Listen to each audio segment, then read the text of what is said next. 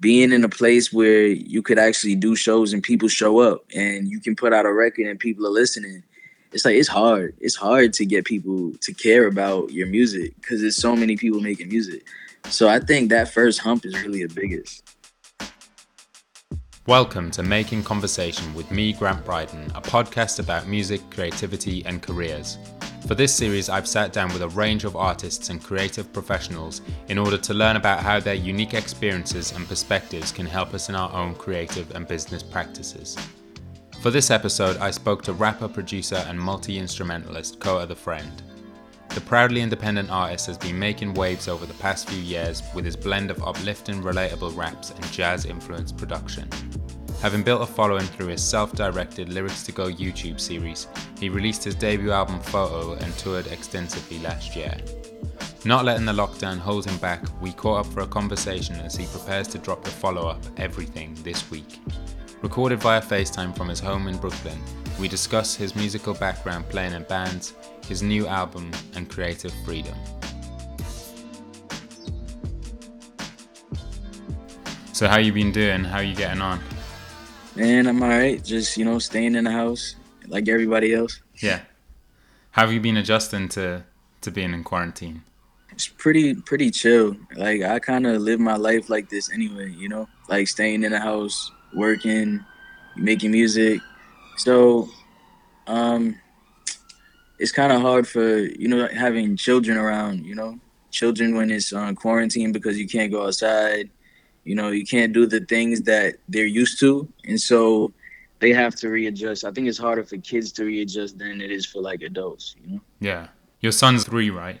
Yeah. How how aware is he? Do you think of what's going on? I think he's pretty aware. Like he talks about it, you know. He he, he knows that it's the coronavirus, and he knows that we're in quarantine, and he speaks about it, and he like brings it up when I have to tell him like, oh, we can't go to the park or we can't go here. He's like, oh, because of the coronavirus, right? So I think that is something that kids are gonna remember forever, you know. Yeah, I think every, everyone's gonna remember it. Yeah, forever. yeah, yeah. I feel like it's like it's a brave time to to release music, but also a really important time because I feel like mm-hmm. fans need music right now. Why did you decide that it was the right time for you to put a project out? I had planned to put this project out around this time, like months ago. You know, way before um, the virus was spreading or anything. Uh, so I figured like I wasn't gonna change my plan because this happened. You know, the people are waiting for the music, and so I'm gonna deliver it. And that's it. So was it recorded a while before this happened? No, I was I was in the process of recording it even while this started going on, you know? So it kind of like I was working on it prior and then I was still working on it by the time that it started like really spreading, you know? Your music's very like it makes me think of being outside. It makes me think mm-hmm. of is it difficult to make that kind of music and to record that kind of music under those circumstances?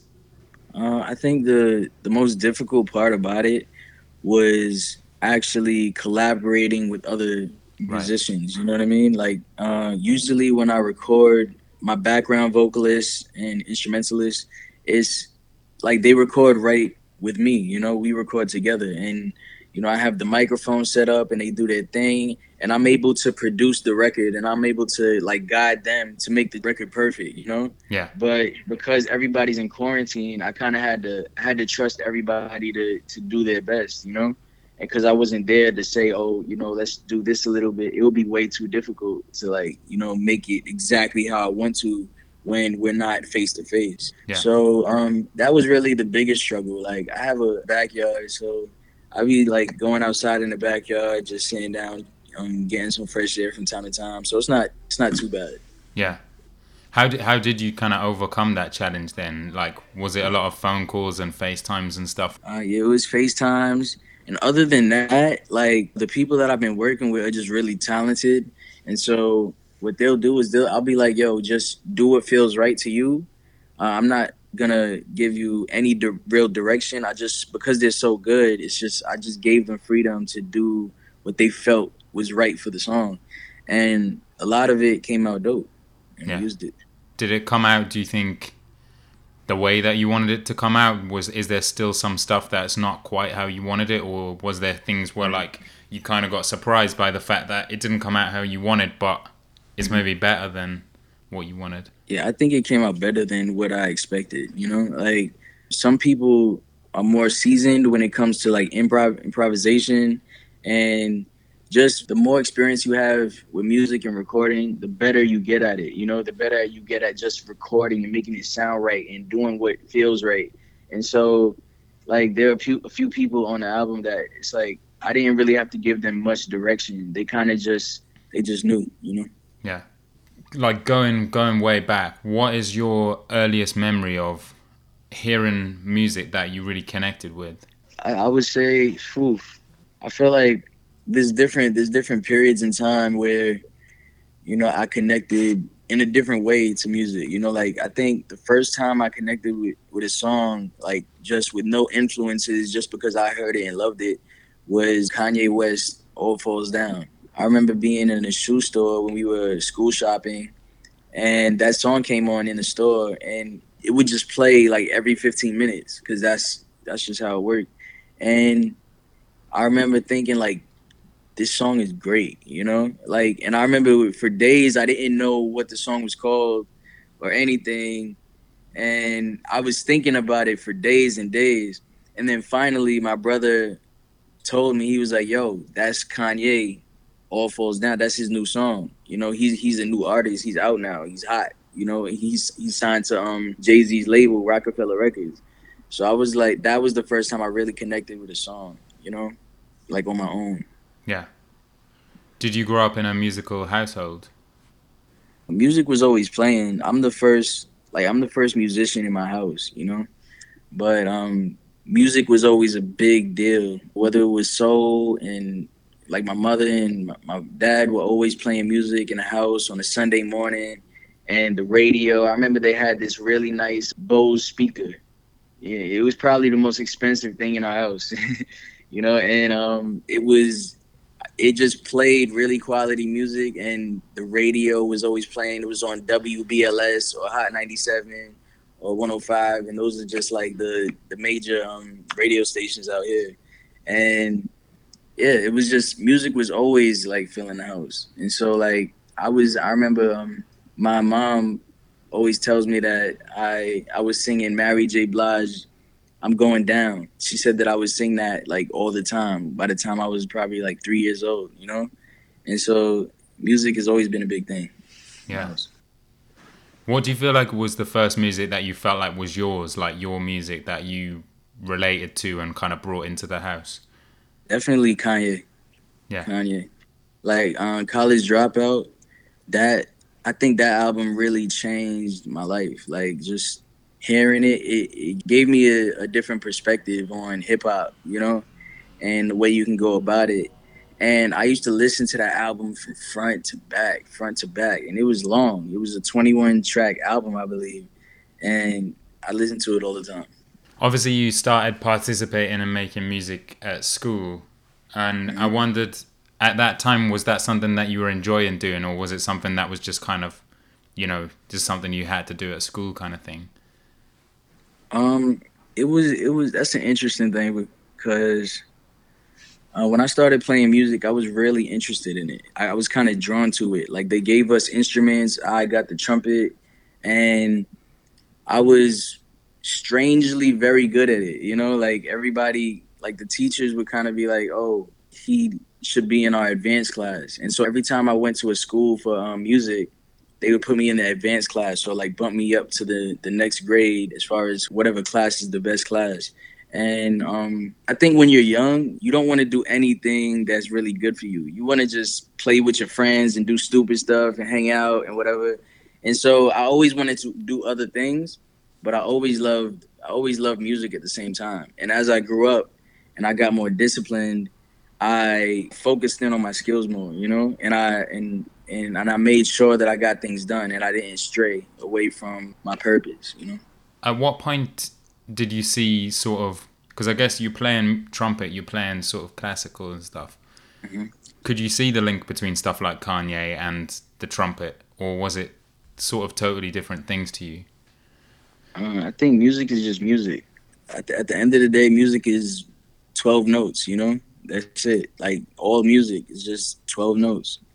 I was I was playing jazz. I was playing classical. I was playing like more modern music. It was uh, I was in different bands growing up. You know, even growing up, I was in a couple of rock bands, and so I learned different instruments: the guitar, the keyboard, and when you put all those things together, you're always gonna hear something from a classical piece, some something that you can relate a classical piece to in like hip hop. You know, there's just in jazz, like like even now my my music now is more like jazz focused. So you mix that with jazz and the hip hop, and then you know major chords and minor chords and major seventh chords. It's all it's all just music, you know, and that's that's really essentially what what it is. You know? What was the instrument that you picked up after trumpet, and what drew you to that?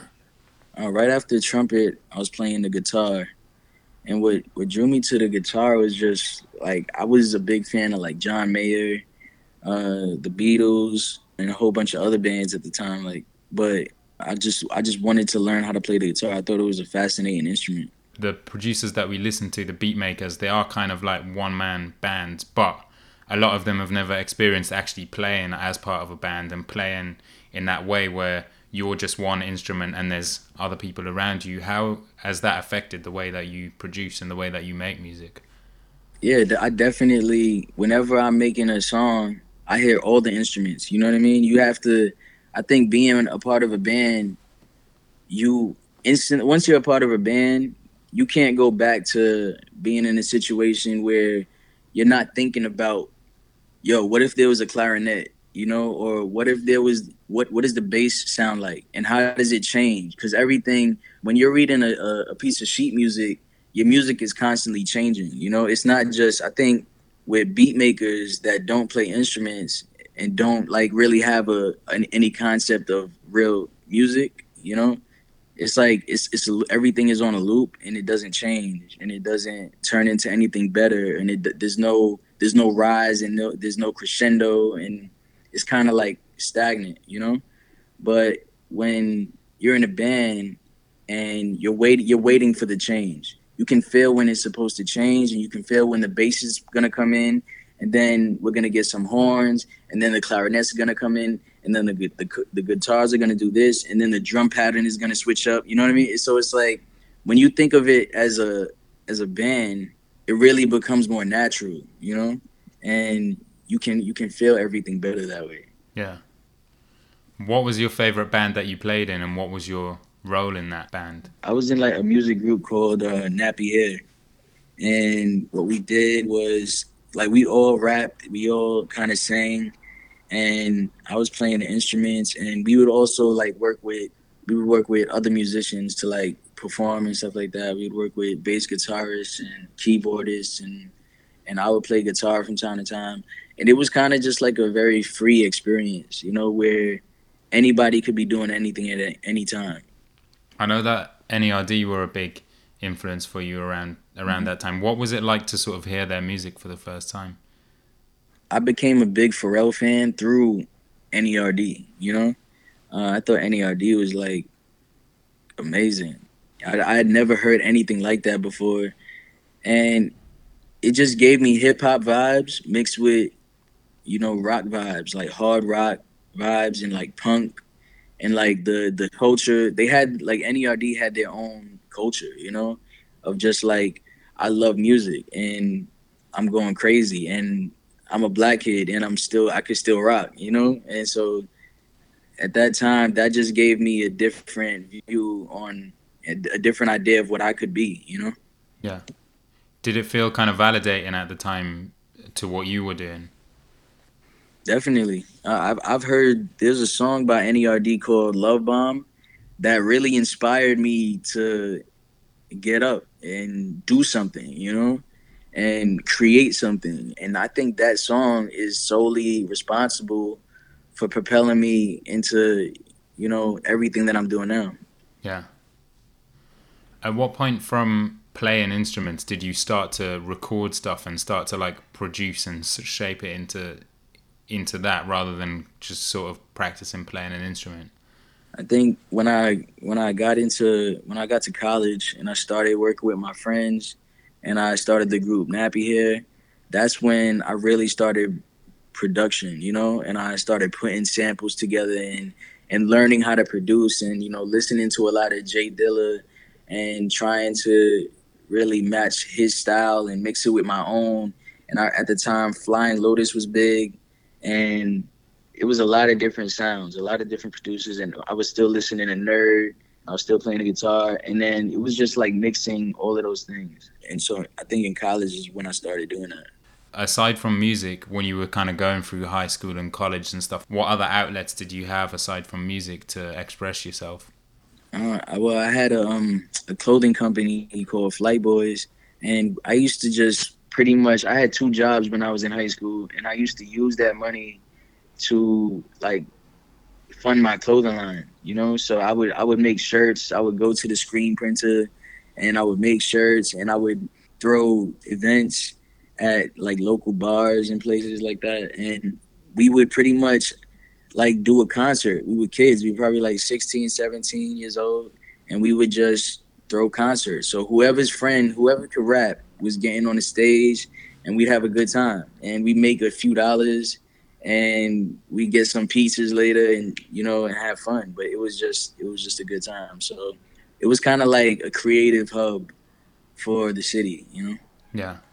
How important has community been throughout your career? Because it feels like that's a real sort of focus. Like from, I know you said before that like kids from Pro Era and stuff were playing these showcases. But then on your album, you're not necessarily ever going for like the big features. It always feels like people who you just know and stuff. How important is community?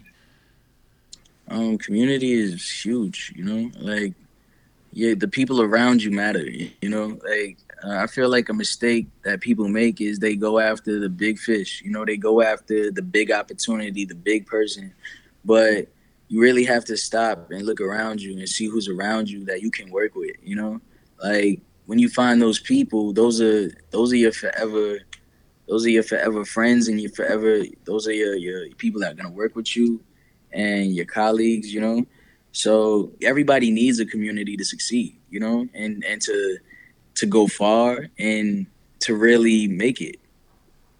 When did you start rapping? I mean, I started writing my first rap. I think I wrote my first rap. I was probably like seven or something like that.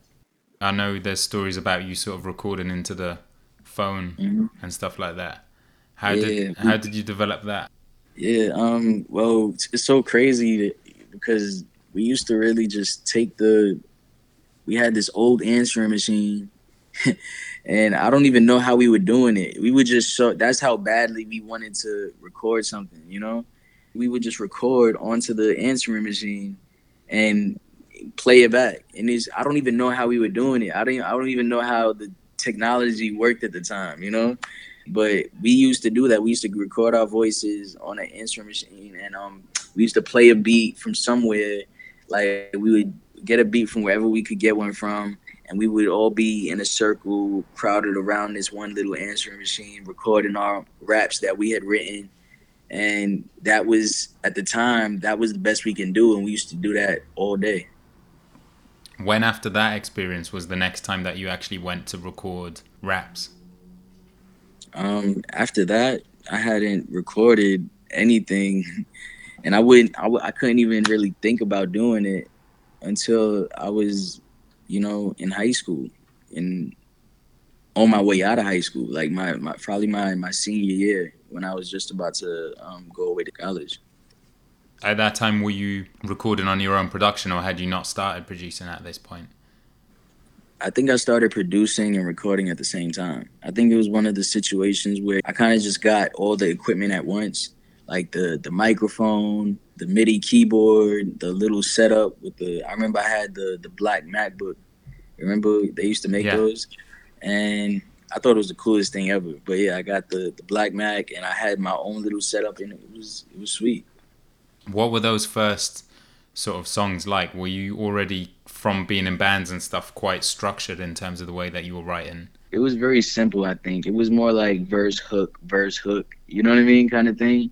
Like I didn't really do I learned how to write. I think I, over time I just learned how to write songs and like, oh, this is gonna be the pre-hook and this is gonna be the um the chorus and this is gonna be the bridge and everything. But at first it was just very simple, very loop music, just trying to get my feet wet with learning the technology because you have to learn, you know, the program in order to really make the best out of it. You know.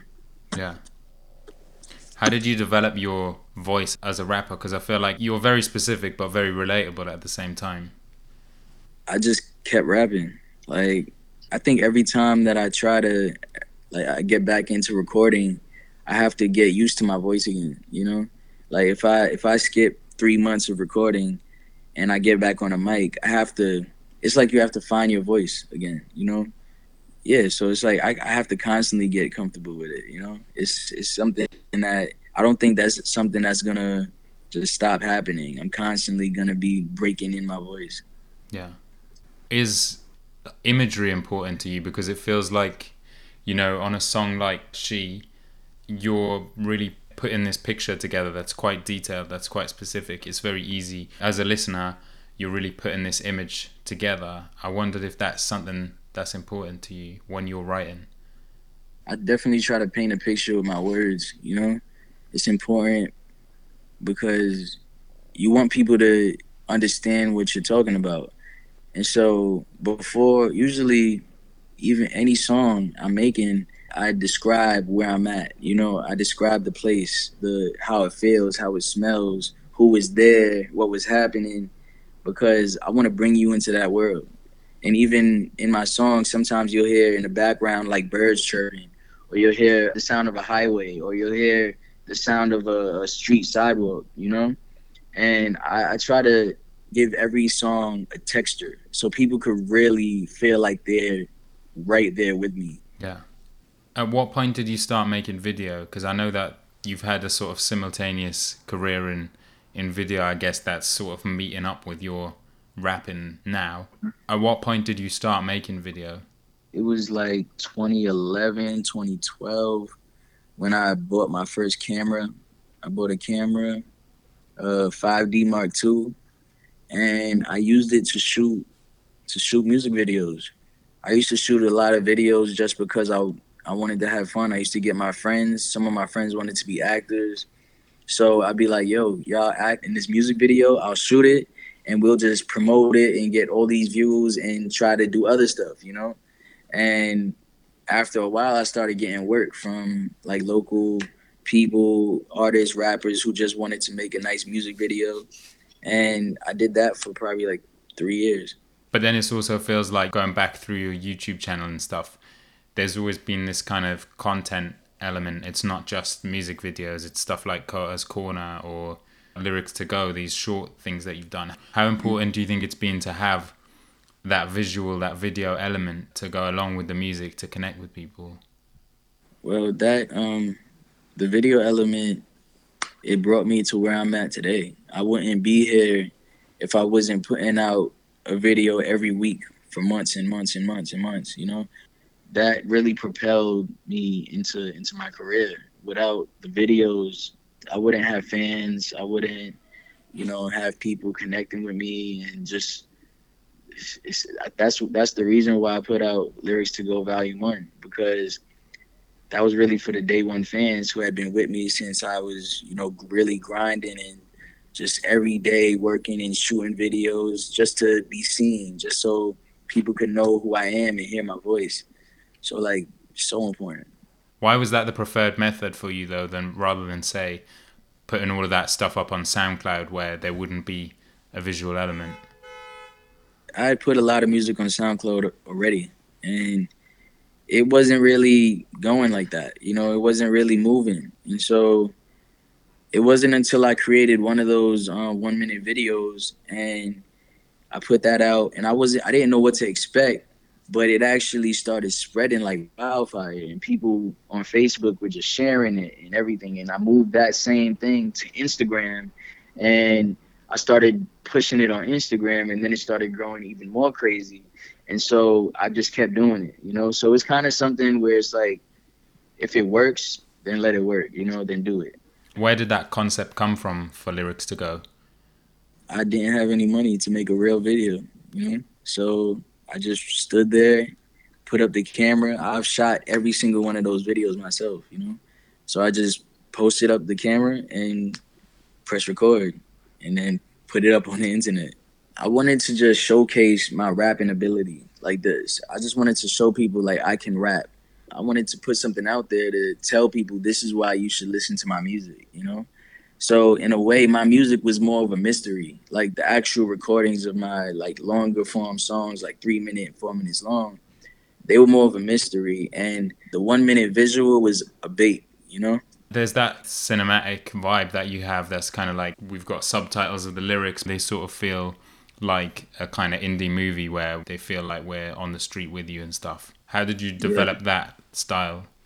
I, w- I think I just developed the color grading. I think the color grading really made the videos what they are. Just the way they look. They look classic. They look like it could be an indie film. Like it's interesting, you know?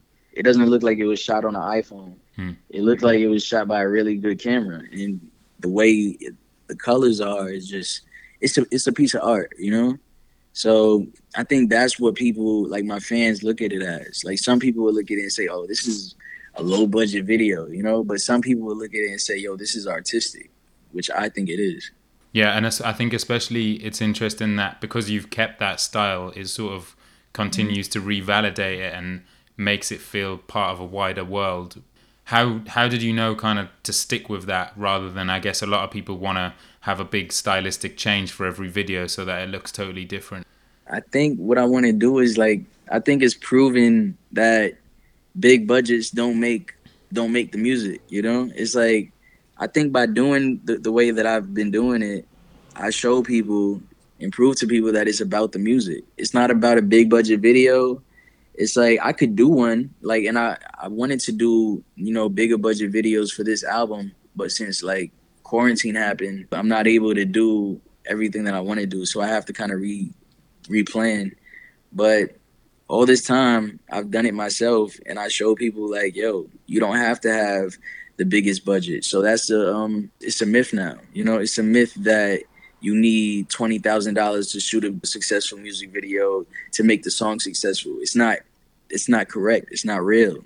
It's something that people are just saying. And so there's no excuse when it comes to why is your you know your music not doing well because it's like it doesn't really matter you can you can do it on your own you can it's about how good is the music because that's what people care about yeah at what point did you feel like you were ready to make a project and how was that kind of process of starting to make something more fully formed and putting anything together i always felt like i could make an album i knew that i could make a good album but it wasn't until I made anything, my EP called Anything, and then I was like, okay, now that I have fans, I want to make an album, you know. So when I when I realized that I had people that were waiting for music and they wanted to hear from me and they were excited when I released something new, that at that point I was like, all right, I'm ready to make my debut album. What was the process of making anything like? Because I guess going from songs to going, I'm going to put a collection of songs together. What was that process like? It was interesting because I had just put out not too long before that. I put out an album called, um, well, not an album, but an EP called Paloma Beach, and I was not happy with how that came out, with how that turned out, like how the project turned out. And so I decided instead of waiting, I decided to get right back at it and do anything, you know? and anything was really this very free expression. We're not waiting for anybody to post it or blog about it or whatever. Like we're not trying to get the biggest features. I'm gonna get people that I know, people that are around me, and we're just gonna make good music, you know. And whoever gets on it gets on it. If whoever doesn't, doesn't, you know. And it's gonna be, it's gonna be dope. And so that was really, um, that was the concept behind anything, and that's why I called it anything, because I'm like, yo, whatever. And the process was just like I I was in the studio for the first time. That was the first time I actually recorded music in a studio. And it was a really like it was a really new process for me, but it was cool. It actually made me realize that I rather record music in my house. Right. And I guess it feels like that sort of set the tone for the way that you move forward because, again, it doesn't feel like you're waiting for people. It, it doesn't feel like you're looking for all these big features and things like that. How did you then, though, upgrade it and go photos, the album? Well, I produced like 95% of the songs on FOTO, you know? And so for me, I always wanted to produce my albums because I wanted it to sound like me because I, I know what I wanted to sound like. And so not only did I do the production, but it's just so much more is added to it. Like like I said, like I talk about like the background vocals, adding instruments, you know, and making it lively, you know, making it sound big. So that's really why I consider FOTO like my first album because I, I made I did that. I accomplished that in my like I added skits that made the album that really brought everything together and made it a story, you know? and it was theatrical and it was intros and outros and it just it was really a story. It was a movie. It was cinematic, you know? And it's the same thing with everything where it's it's bigger than just a couple songs. It's bigger than just a few songs. Like what I'm I'm giving you a package that of, of really hard work and a lot of time and creativity and patience and collaboration, you know? as someone who can play a bunch of different instruments, what is the process like when you're making a track? How do you normally get started? I start on the computer. Uh, sometimes I'll grab a sample. Sometimes I'll play a, a chord progression, but I just I just start. I usually start with the drums too. You know, I'll I'll start with like making like a nice drum track. Sometimes every time is different though. Sometimes I'll start with a sample. Sometimes some chords sometimes I play something on a guitar and see what that sounds like. And it's really it it just all depends on how I'm feeling that day. Yeah. It sounds like there's a lot of live guitar on on everything. Yeah. Some of some of them are samples, some of them are live. Yeah. Okay. And a lot of the time is it you playing the instrument or do you tend to bring in a session musician to to do that for you? Oh, I bring in musicians for sure. Yeah. Like I, I bring in sax players, I bring in keyboard players, and all types. Well, I'm not I'm not bringing them in because I'm in quarantine. Yeah. But they'll send me they'll send me what they got, and we we make magic together. You know. Why is it important to you to to do that rather than I guess you know taking samples or going on Splice or whatever rather than oh reaching out to people? I, I do I do go on Splice. Yeah. I do go on Splice. I love Splice by the way. Like uh, Splice is is really like I think it's a great tool. You know. Yeah because people sample every day, you know? And the fact that Splice is like royalty free, it really pushes you to be creative, you know, because you can use the samples from Splice to then create something that nobody else could come up with, you know? It's like it's yours, you know? And it's the same that's that's what producers have been doing forever. So I think it really pushes you to be creative. Yeah. And then I guess there's always this live element in your music as well, this fusion that we can hear, especially on everything, of the programmed sounds layered with live instrumentation. What's the significance of that for you? Because uh, you want it to sound, you want it to sound real. You know, you don't want it to sound manufactured all the time. You got to add that real music element. You got to add the live instrument element. I feel like if you want it to be soulful, if you want to add soul, you have to do. You have to add instrument. Yeah. So with everything, I know the the first track you made was Mikasa, right? Mm-hmm. Yeah. And then, how did it become an album from from that track? I just really liked that song, and I realized that that's what the direction that I wanted to go in with the album, and so I just kept going. But you came up with this. I, I guess there's this question that runs through the uh, the record of what what means everything to you. When did that question become kind of this driving force for the record? Honestly, it was after the album was done. Okay. You know, after the album was done, and I was like, then I wanted. To, it's like every there's layers and steps to my process, and this was the last step. Is kind of like making it a story. You know what I mean? Like, and so really I called it everything because that was that's part of it. Like what means everything to me? What do I want? What do I want to manifest? What matters to me? And so I had already done the track where I, I I'm talking about what's important to me and my son and everything. The the interlude that's called Seven. So I pretty much just asked everybody else the same question that I was being asked. You know, what means everything to you? You know. At what point did you have the title? I had the title since the beginning. It's this album is a is really a culmination of everything that I've been through, uh, everything that I've had to get over, and I just I wanted it to to kind of like include bits and pieces from every project that I've dropped so far. You know, like the flows are fast paced, like some tracks on Paloma Beach on Palm Tree Liquor, and the beats are chill like they were on FOTO.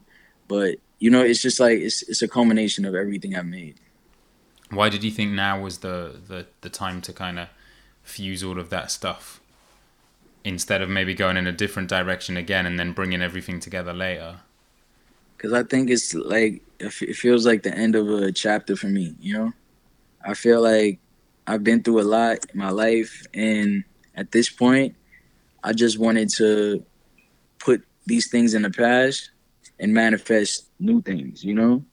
And so this is kind of like the filter where it's just like everything that comes after this is just clean and brand new. It's a different it's a different vibe. What is the manifestation thing to you? Because obviously you've you've mentioned it a few times and I know you've used it in the mm-hmm. past to sort of manifest sort of names of cities and stuff that you want to go to and things like that. Um I just want to manifest good things, you know?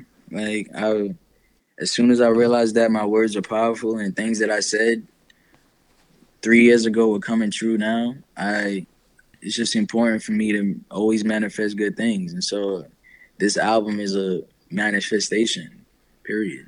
On the record, there's a lot of things that, you know, real life things that you're talking about that I feel like the audience really connects to and, and relates to. But I wondered when you're going through life, how do you keep track of what is going to make a good song from an experience that you're having?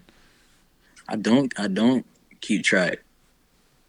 I don't keep track. Uh, I just kind of like when I whenever I'm making a song, I just pull from everything that I've seen, everything that I've been through, and I, I really don't know what's affecting me until I'm writing about it. You know. Right. When you put an album together, do you have sort of things that you want it to do for you? Do you have aims for it or expectations? Um, no. I I want to do my best. That's it. I think that's my only aim is to just do my best. Like even now, with this album, everybody has high expectations. You know, every like all my fans are like, and I, I think it's one of my greatest works. You know what I mean? Like, but before I put out any project, I always say like on social media and Twitter, just so you know, I stand by this hundred percent. You know, how you take it is how you take it, but just so you know, I'm proud of it. So like over everything, I just try to make something that I'm proud of. That's it. Is there any anxiety there with regards to putting out things that you've been working on and sharing stuff that you've been working on? Um, no. I think that I'm pretty comfortable with releasing music as long as it comes from me and as long as it's like real, then I'm I'm putting it out, you know? Like I'm just not scared of that because everything I put out is gonna be authentic. And if people don't like it, then they don't like it. Like, but this is my art form, you know, and I take my art serious. Obviously, you spent a lot of last year touring, and that's not yeah. likely to be something that you'll be able to do for this album for a while. Do you have other sort of plans and things that you want to do around it? Yeah, I want to get into some, some hobbies. I want to ha- I want to have hobbies for the first time in my life. You know, like I want to I want to have a little garden. I want to paint a rocking chair, you know? like that's it. I think right now I really want to just focus on living. What's been the most difficult thing that you've had to overcome so far in your career? Getting fans. Like getting people to listen to the music, you know? Like when people don't believe in you and they don't see your vision and they don't like a lot of people they can't hear where you're going with it at first, you know. And I think just being in a place where you could actually do shows and people show up and you can put out a record and people are listening it's like it's hard it's hard to get people to care about your music because there's so many people making music So I think that first hump is really the biggest. Yeah. Your music, your music's always been very inclusive as well, and I, I wondered how you kind of, I guess, walk that line between, you know, some people when they try to be too inclusive, the music can almost become so general that it's not really saying anything. Whereas you're saying a lot, mm-hmm. but still staying very open to, to everybody. How do you how do you balance that with writing?